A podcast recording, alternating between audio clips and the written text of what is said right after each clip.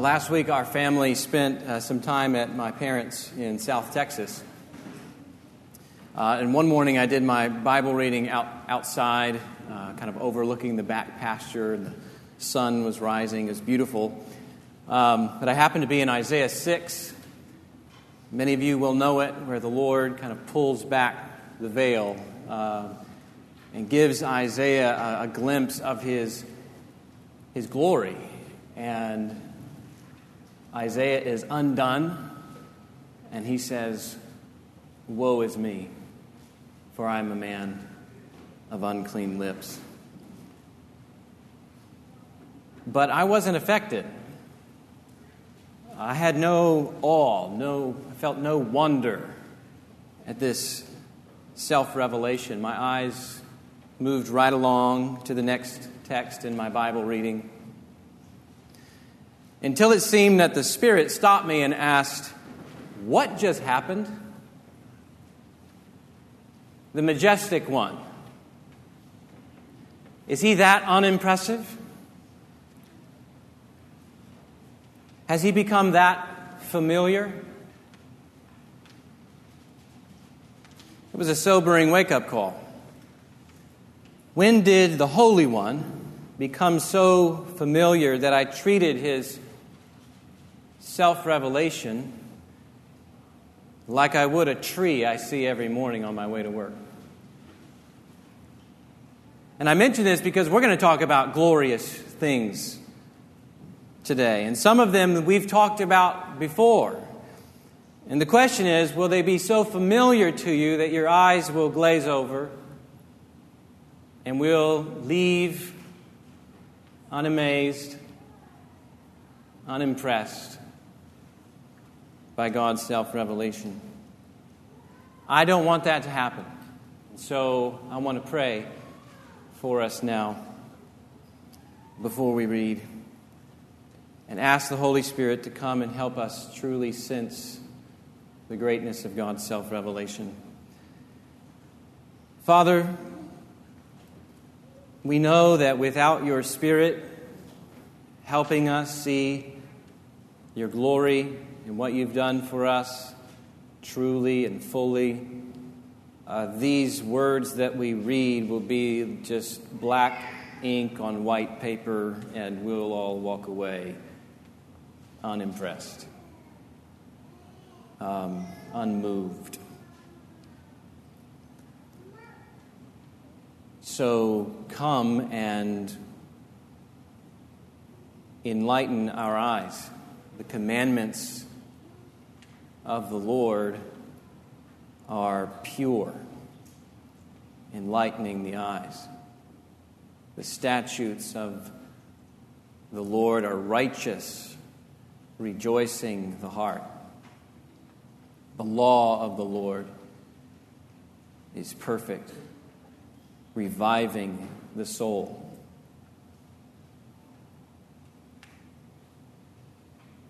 And we pray that you would do all of those things in us. Revive us, cause our hearts to rejoice,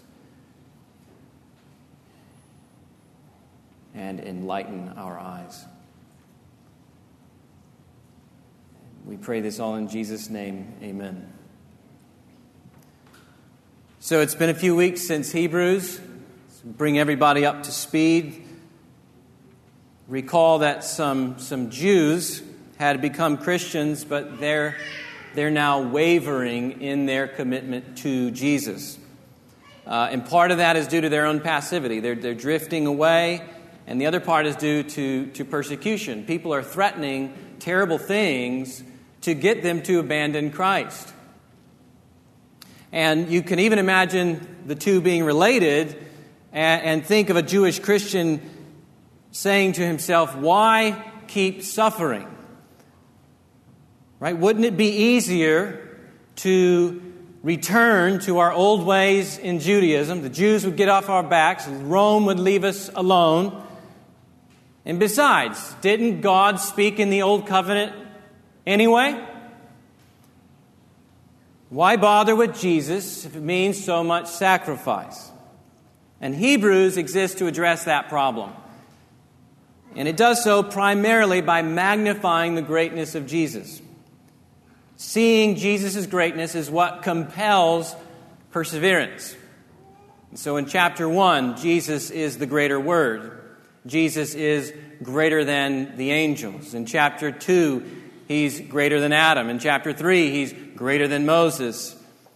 Right? And now, since chapter 5, we've, we've been learning that Jesus is the greater priest. And with his work as high priest, he is introduced, he has introduced the greater covenant. So, argument after argument has shown that it's foolish to abandon Jesus. To, to do so is to abandon all of the glorious things that the old shadows had anticipated and were now here in Jesus. So, chapter 9 continues that effort, and verse 15 here provides a perfect summary of what we're covering uh, today. It encapsulates the main thrust of chapter 9. Let's read it together. This is verse 15 of chapter 9.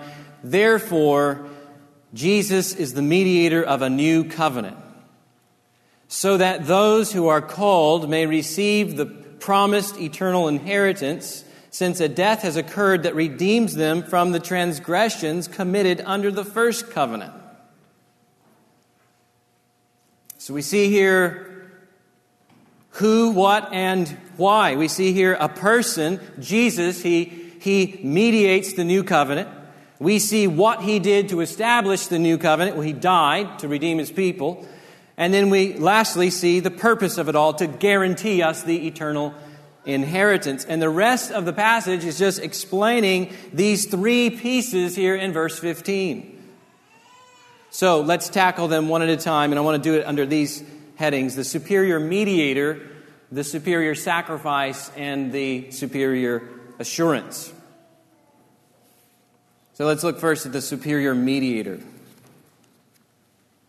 Verse 15 calls Jesus the mediator of a new covenant. Moses was the mediator of the old covenant, Jesus is the mediator of the new covenant.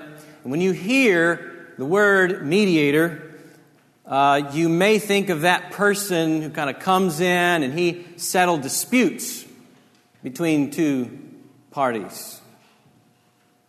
They try to get this party over here to make some compromises and this party over here to make some compromises so that at the end of the day, they can both sign the papers. That's not the kind of mediator Jesus is. He's not over here trying to convince God the Father to make some compromises.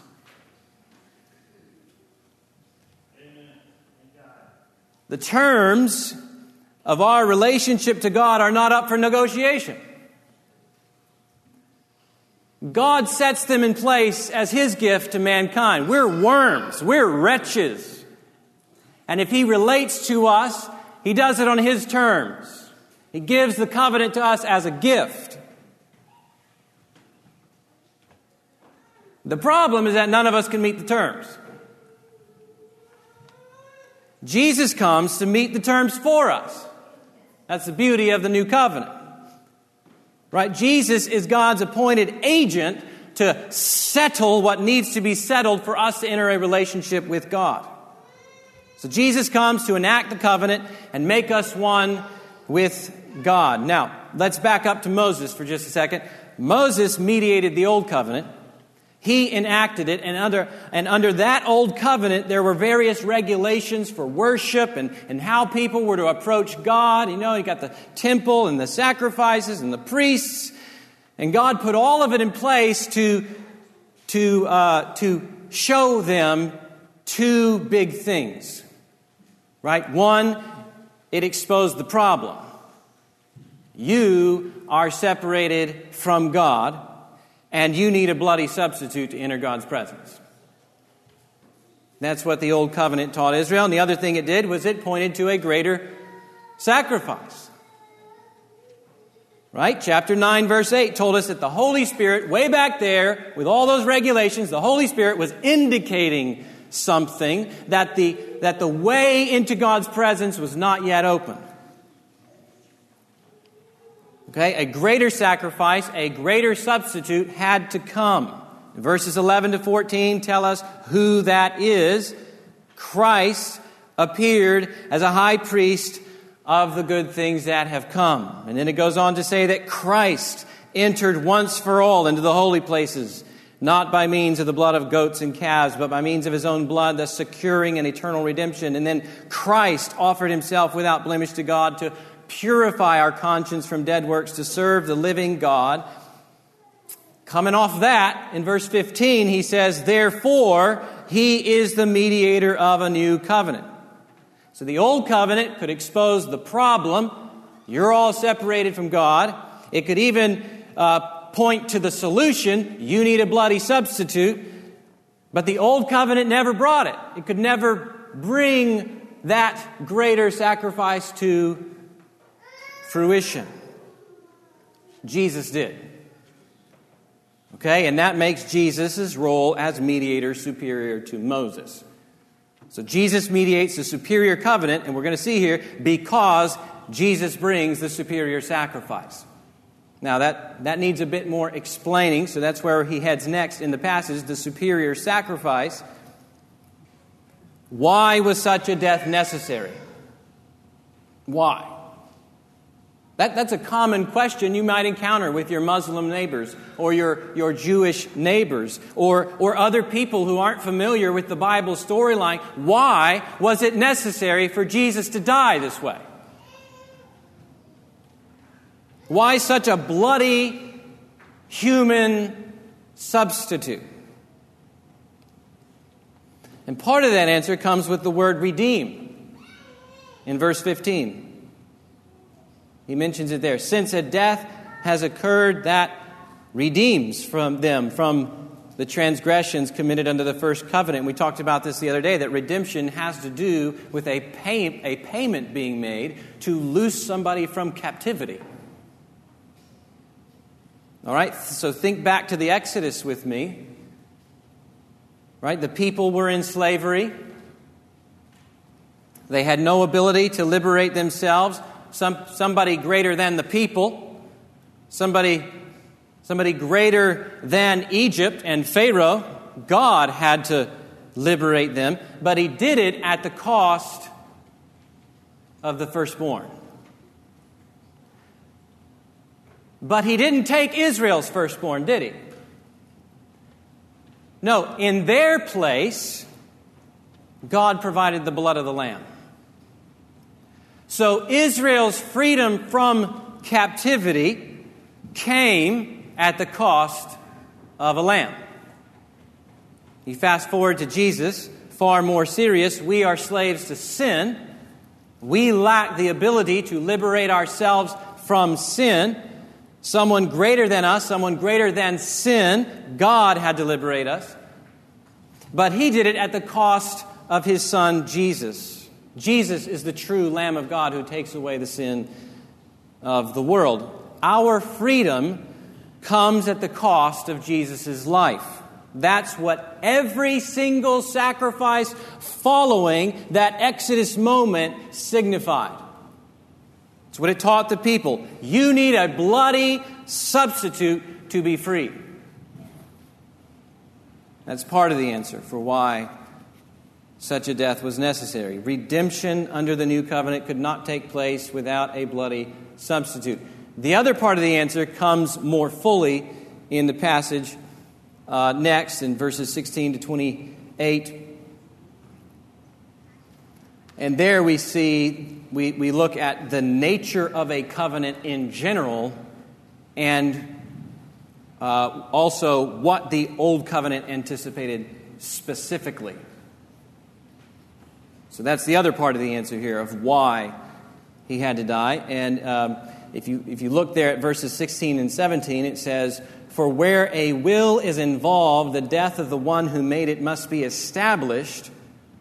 For a will takes effect only at death, since it's not in force as long as the one who made it is alive. Now, you might think, where's he going? I thought we were talking about covenant, and now he's talking about will. Well, the same Greek word stands behind both of our English terms. So he hasn't changed the subject on you, a number of our English translations do. Some say it's better to keep the word covenant. So, like the New American Standard translation's got covenant all the way through, and that's super helpful. So, instead of reading this as what starts a will, it's better to read it as what a covenant demands when it's broken. It's the way some will take it. So, the covenant demands your death. So if you take it this way, the sense would go like this. I'll read, reread it here. Is where there's a covenant involved, it's necessary for the death of the covenant maker to be endured when transgressions have taken place, like the ones he mentioned in verse 15. In other words, the bloody sacrifices showed the people what happens to covenant breakers. They die.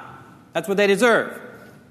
And that comes into force. You feel the teeth of that covenant when they're put to death for breaking it.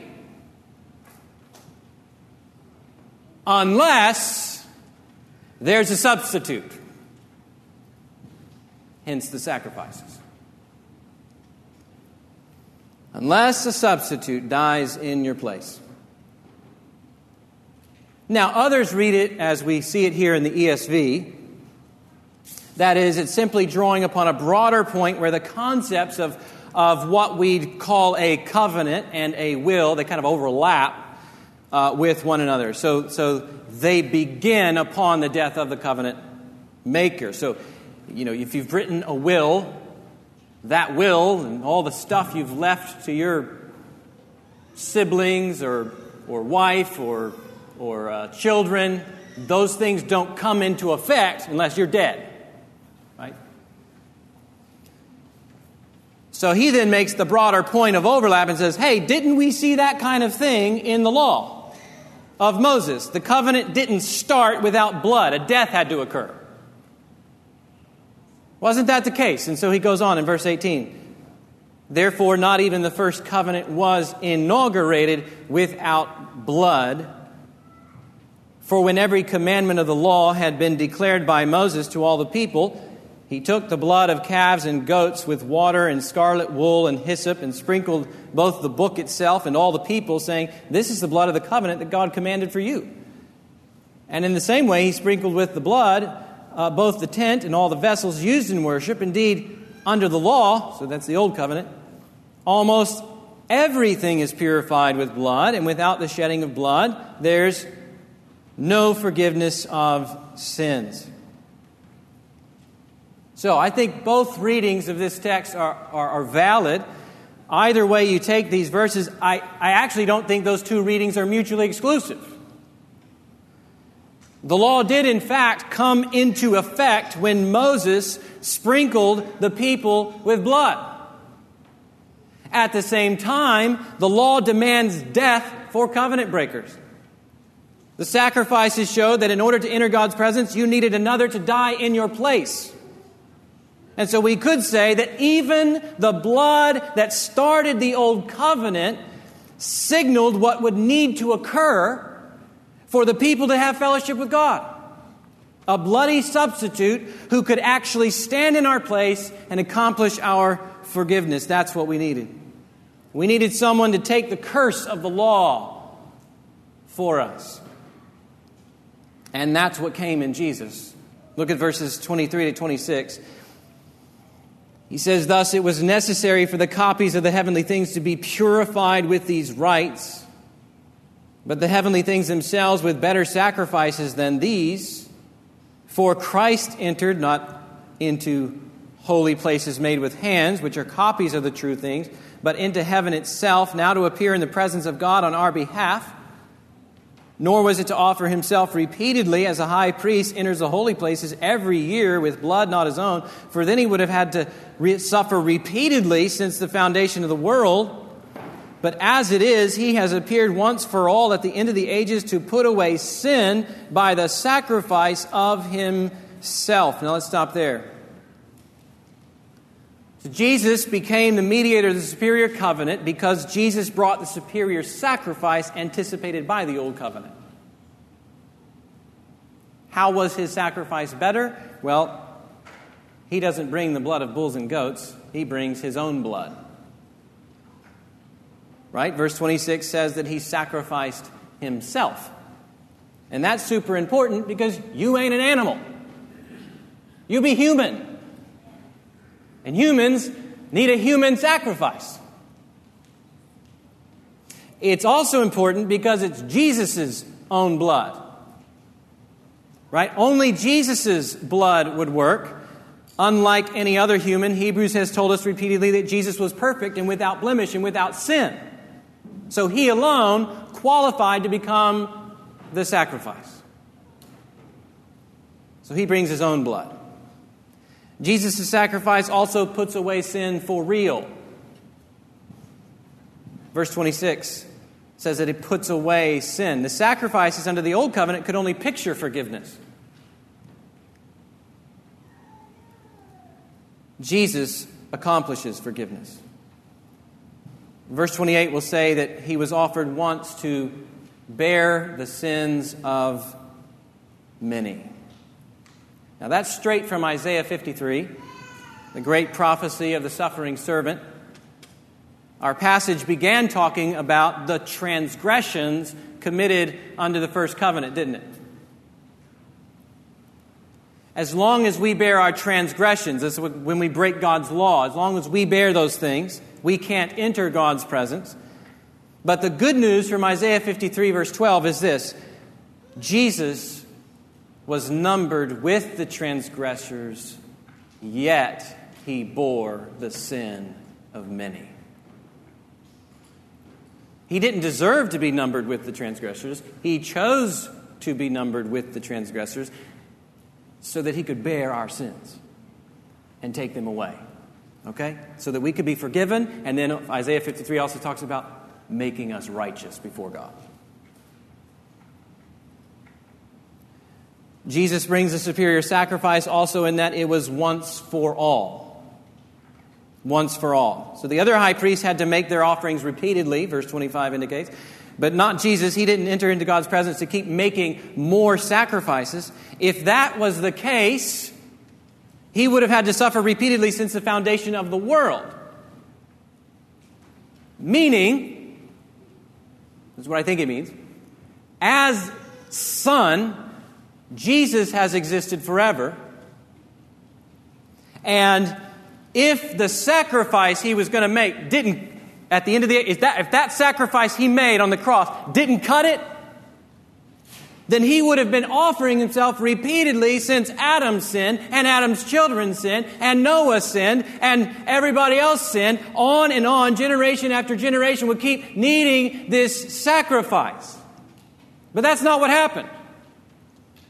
Verse 26 says that Jesus appeared once for all at the end of the ages to put away sin. That is a remarkable statement.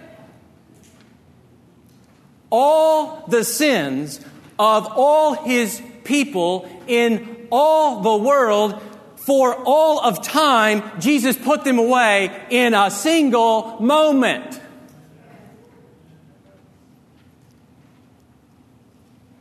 All the sins of the Old Testament saints all of the saints the last 2,000 years, all the sins of you and me, past, present, future, God put them away in a single sacrifice. Tell me how much the blood of Jesus is worth.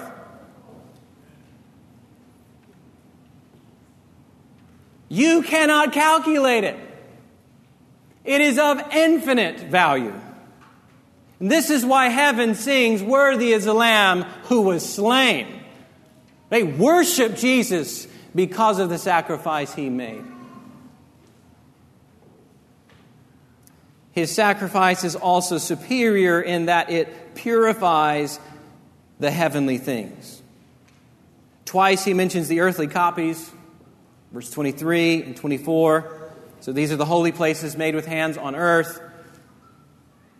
And we read about them at the start of chapter 9, verse 21 there mentions the tent and all the vessels of the tabernacle out in the wilderness. So these things were but pointers to the, the heavenly dwelling, God's heavenly dwelling, which puzzles us because what in the world needs to be purified from God's heavenly dwelling? And the answer is we do. We need the purification to enter. The only reason the earthly copies, the tabernacle and the temple, the only thing, the only reason those things needed to be purified, ceremonially purified, was because of their association with guilty people. It was the people that made them unholy. That's why they needed to be sanctified. In a far greater way, Jesus purifies us such that the heavenly places will never be defiled by our presence there. That's how far away He's put your sin from you. That is good news. These are the glorious things. And there's more to come with one last point the superior assurance. So, back to the purpose statement in verse 15. Jesus mediates the new covenant for this purpose, it says, so that those who are called may receive the promised eternal inheritance. And when he sees when he says called, don't merely think invitation. Don't think dad calling the kids in for dinner, nobody shows up. This call is a divine summons and it effects in the person what it sets out to do. This call brings us into union with Christ and all of his saving benefits from start to finish. It's not like, oh, I called you here, but it just didn't work out in the end. No, if he calls, you're going to get there, is the point. If you truly belong to Jesus, God will work by grace such that you receive the eternal inheritance. And that eternal inheritance in Hebrews 4 is the eternal rest. We talked about it as that time when there will be no enemies Creation will be bountiful. Everything will be rightly ordered. Everything will be made whole, all in the presence of God. It's the better country in Hebrews 11. It's the city whose designer and builder is God. No sin will be there. No injustice will be there. No partiality will be there. No civil unrest will be there. No lies will be there. No dangers no viruses, no death will be there. All will be rightly ordered and made holy in the presence of God. All whom God calls to himself will receive that inheritance. He did not plan and design an inheritance to leave it empty. He designed it to fill it, to fill it with people who are going to enjoy it. Jesus not only died to inaugurate the new covenant, he also rose from the dead to bring us into it. His work is of one piece. And that's what verses 27 and 28 are, are, are showing us here. It says, Just as it is appointed for man to die once, and after that comes judgment, so Christ having been offered once to bear the sins of many, will appear a second time, not to deal with sin, but to save those who are eagerly waiting for him. Not everyone will be saved. Chapter 10 will add that some will face a fury of fire that will consume God's adversaries. But for those who are eagerly waiting for Jesus, that's not what you will face. Why? Because that fury of fire you deserved was satisfied at Calvary in the person of Jesus when he died in your place. So Jesus will not come to deal with your sins if you belong to him. He already dealt with your sins fully on the cross. Your worst day is behind you. If you're a believer, your worst day is behind you because God's judgment for you fell on Jesus there. Now, glory awaits with the return of Jesus. Now, you could see he hasn't gotten to his exhortation yet in chapter 10, verse 19. We'll get there eventually, but you can see how even these things are encouraging those who are on the brink of apostasy. You, you, could, you could see how, how, that, how these things, these glorious things we've been discussing, would keep these Jewish Christians from abandoning Jesus for the old covenant. The old covenant couldn't get you to glory. The law couldn't guarantee that you're going to receive the inheritance. Jesus does. Everyone he calls, he will get you there. You can see how these things might keep someone in the race when they just want to throw in the towel and just quit. Some of you might want to quit after the last couple of months we've had.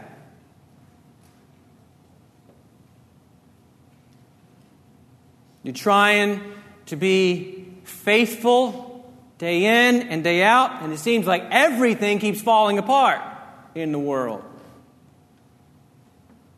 The church ought to be the one place people are finding answers and hope and unity, but they can't even get it together on Facebook.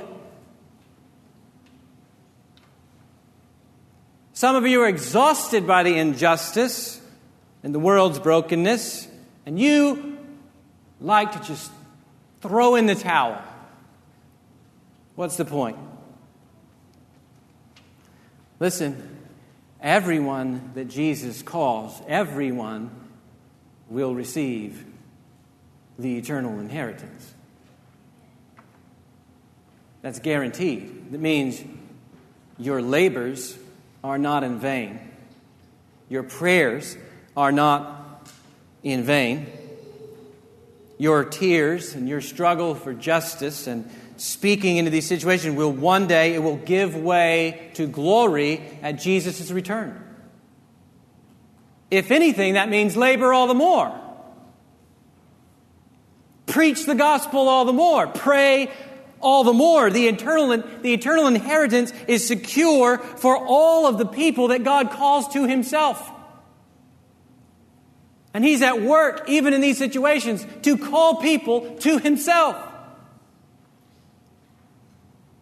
Jesus is a superior mediator because he brought the superior sacrifice, and by so doing, he secured for us the superior assurance. Some of you listening might not belong to Jesus.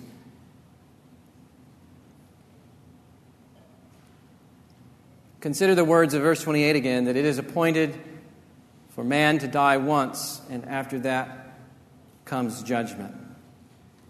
A day is appointed for you to die. It could be this afternoon. It could be on your way home from work this week. It could be next year. It could be at 86. Can you stand before the Holy One in all of your sins? God's answer is no, you can't. None of us can stand before the Lord in our sins, and that's why we all need Jesus. He alone puts away sin. We will die, judgment will come. But those who trust in Jesus will find themselves forgiven and saved. So come to Him. Trust in the work that He's done that we read about today.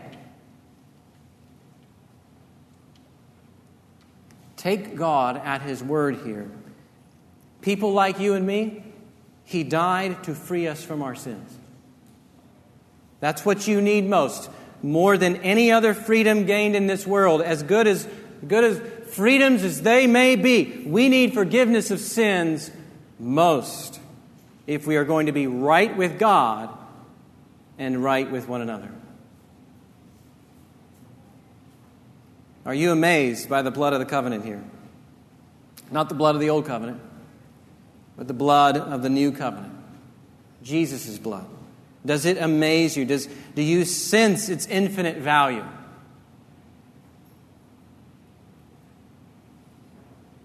Have you ever been in a place where you've said something like this to yourself? I don't know if I could ever be forgiven for blank. You, you fill in the blank. That abortion, that abuse of power, that mistake you made, that, that lie, that manipulation, that sexual deviancy, that slander, that laziness. I don't know if it can be put away. There are too many times the penalty is too great. I don't think anything can cover it.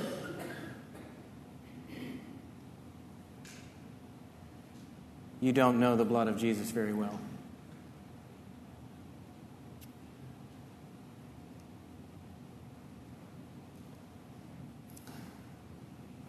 Sometimes our self pity and self loathing may even be a, uh, a form of pride that's unwilling to see how valuable Jesus' blood truly is. And we've seen here that it's of infinite value. It's totally sufficient, not just for some of your sins, the ones you think can be forgiven, no, it's sufficient for all of your sins, no matter how gross they are, however many they may be. If you belong to Jesus, He covers them all. He puts them all away. It's like that word from Micah 7, 8, Micah chapter 7, verse 18. He says, Who is a God like you, pardoning iniquity and passing over transgression for the remnant of His inheritance? He does not retain his anger forever because he delights in steadfast love. He will again have compassion on us. He will tread our iniquities underfoot. You will cast all our sins into the depths of the sea. Jesus puts away sin like that. He casts all our sins into the depths of the sea. I've been watching a World War II documentary and uh, one of the episodes was talking about how the German U boats sunk like 400 of these massive carriers out in the Atlantic. We're talking like the big container ships that were moving from between Britain and the U.S. and sunk them, trying to deplete the resources in both places. But I was just sitting there thinking 400 of those ships. I'm telling Rachel this 400. These massive ships. You'd think they'd kind of all stack up on top of each other, sinking in the ocean till they're sticking up out of the top of the water. And she says, You know how deep the ocean is, right? you know how big it is, right? Like really big and really deep. they don't just stack up and stick out of the water, they're just gone.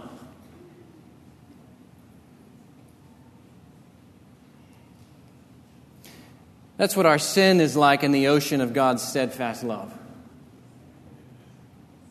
He puts it away forever. And it goes unseen and forgotten about. That's why he says, Who is a God like you? You show me, of all the gods of the world, who is a God like this God? There is no other.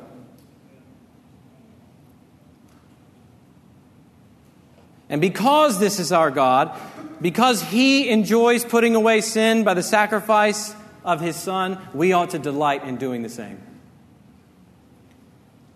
What a joy it is to forgive others the way God has forgiven us. What an opportunity we have before the world to reflect what our Father in heaven is like. As we forgive those who have sinned against us. Let us tell others about where they can find such forgiveness. If we're convinced that Jesus' blood is of infinite value, wouldn't we be offering it to everyone?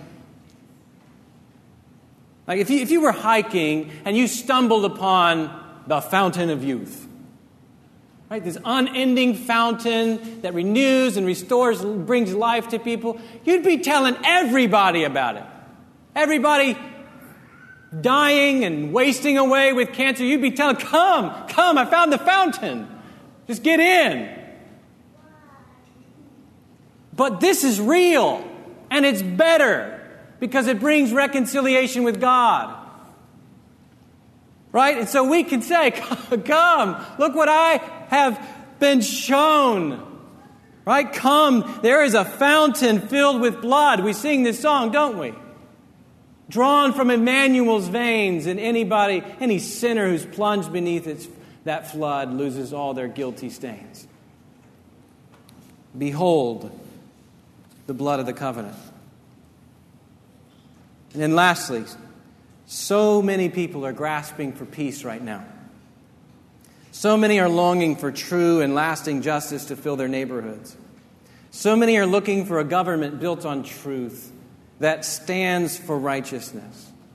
So many want to see sons and daughters playing in the streets and laugh with laughter and without fear.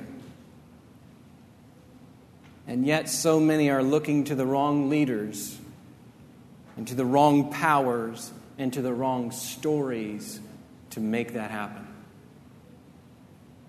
Only one man, only one power, only one story will bring the day of glory Jesus Christ. Are you eagerly waiting for Him? Not just heaven, are you eagerly waiting for Him, the person of Jesus? Central to the Christian's hope is the return of Jesus. Would anybody know that by what you're living for now? Could anybody read your Facebook page and conclude, now there's a man whose central hope is Jesus' return? Now there's a woman whose treasure is in heaven.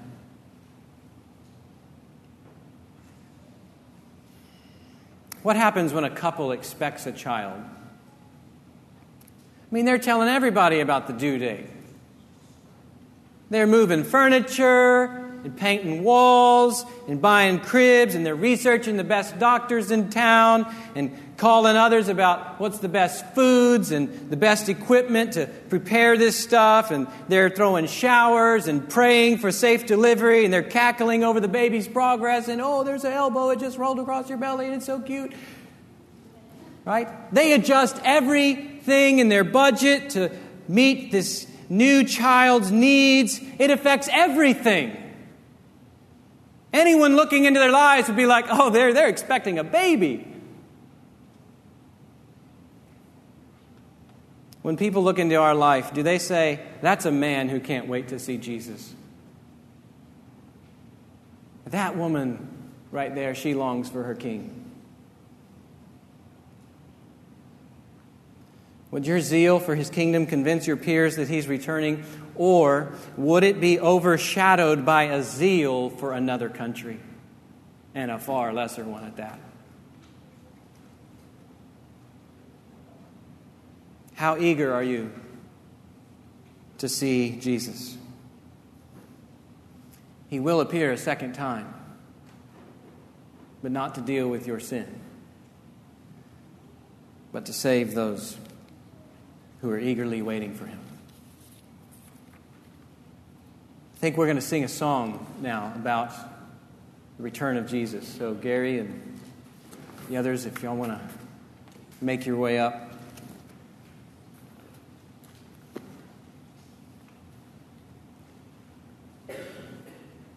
Am I supposed to pray before we sing? Are we going to sing? Pray? All right. Father, we thank you for your text of Scripture. We thank you for the inspiration of the Holy Spirit, and we pray that we'd take these things home. They would become part of us this week. Set our hope in the return of Jesus. We thank you so much for the sacrifice that has taken away all of our sins. Now bring the inheritance, we pray. Amen.